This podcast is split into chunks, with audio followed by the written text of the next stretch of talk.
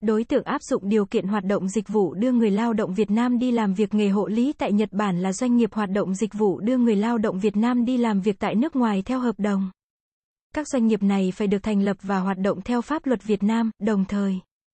phải được cấp giấy phép hoạt động dịch vụ đưa người lao động Việt Nam đi làm việc tại nước ngoài theo hợp đồng bởi Bộ Lao động. Thương binh và xã hội, điều này có nghĩa là doanh nghiệp phải đáp ứng các điều kiện chung để được cấp giấy phép hoạt động dịch vụ đưa người lao động Việt Nam đi làm việc tại nước ngoài theo hợp đồng.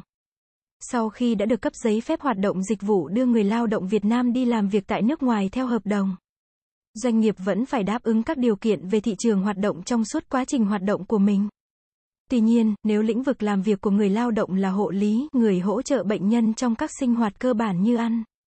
uống, đi vệ sinh, di chuyển, phục hồi chức năng, tại Nhật Bản, doanh nghiệp còn phải đáp ứng các điều kiện hoạt động dịch vụ đưa người lao động Việt Nam đi làm việc nghề hộ lý tại Nhật Bản.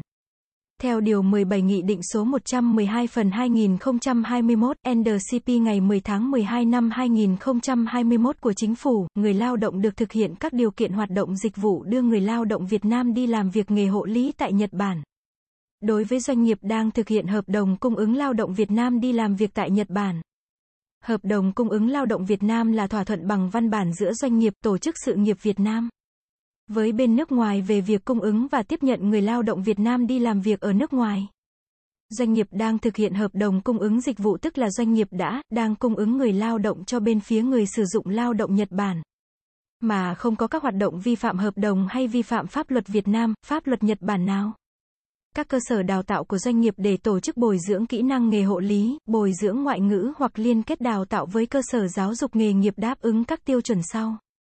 Có trang thiết bị nghe nhìn cơ bản để đào tạo tiếng Nhật, có phòng thực hành được trang bị xe lan. Khung hỗ trợ di chuyển, giường y tế, bàn ghế ăn, tay vịn gắn tường, ghế tắm, bồn tắm. Bồn cầu tự động và tủ đựng dụng cụ y tế để bồi dưỡng kỹ năng nghề hộ lý theo chương trình của Nhật Bản có ít nhất không một giáo viên để bồi dưỡng kỹ năng nghề hộ lý cho người lao động theo chương trình của Nhật Bản. Có ít nhất không một giáo viên tiếng Nhật trình độ tối thiểu N2 chuẩn JLPT hoặc tương đương để bồi dưỡng tiếng Nhật cho người lao động theo chương trình của Nhật Bản. Như vậy, không phải người lao động nào cũng có thể trở thành hộ lý, những người có thể trở thành hộ lý và đáp ứng các tiêu chuẩn chuyên môn về nghề hộ lý của Nhật Bản. Điều đó dẫn đến phải có hoạt động bồi dưỡng kỹ năng nghề, ngoại ngữ đối với người lao động sang làm hộ lý của doanh nghiệp hoạt động dịch vụ đưa người lao động Việt Nam đi làm việc nghề hộ lý tại Nhật Bản.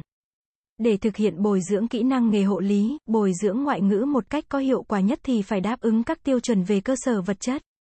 Điều kiện về năng lực tiếng Nhật của giáo viên.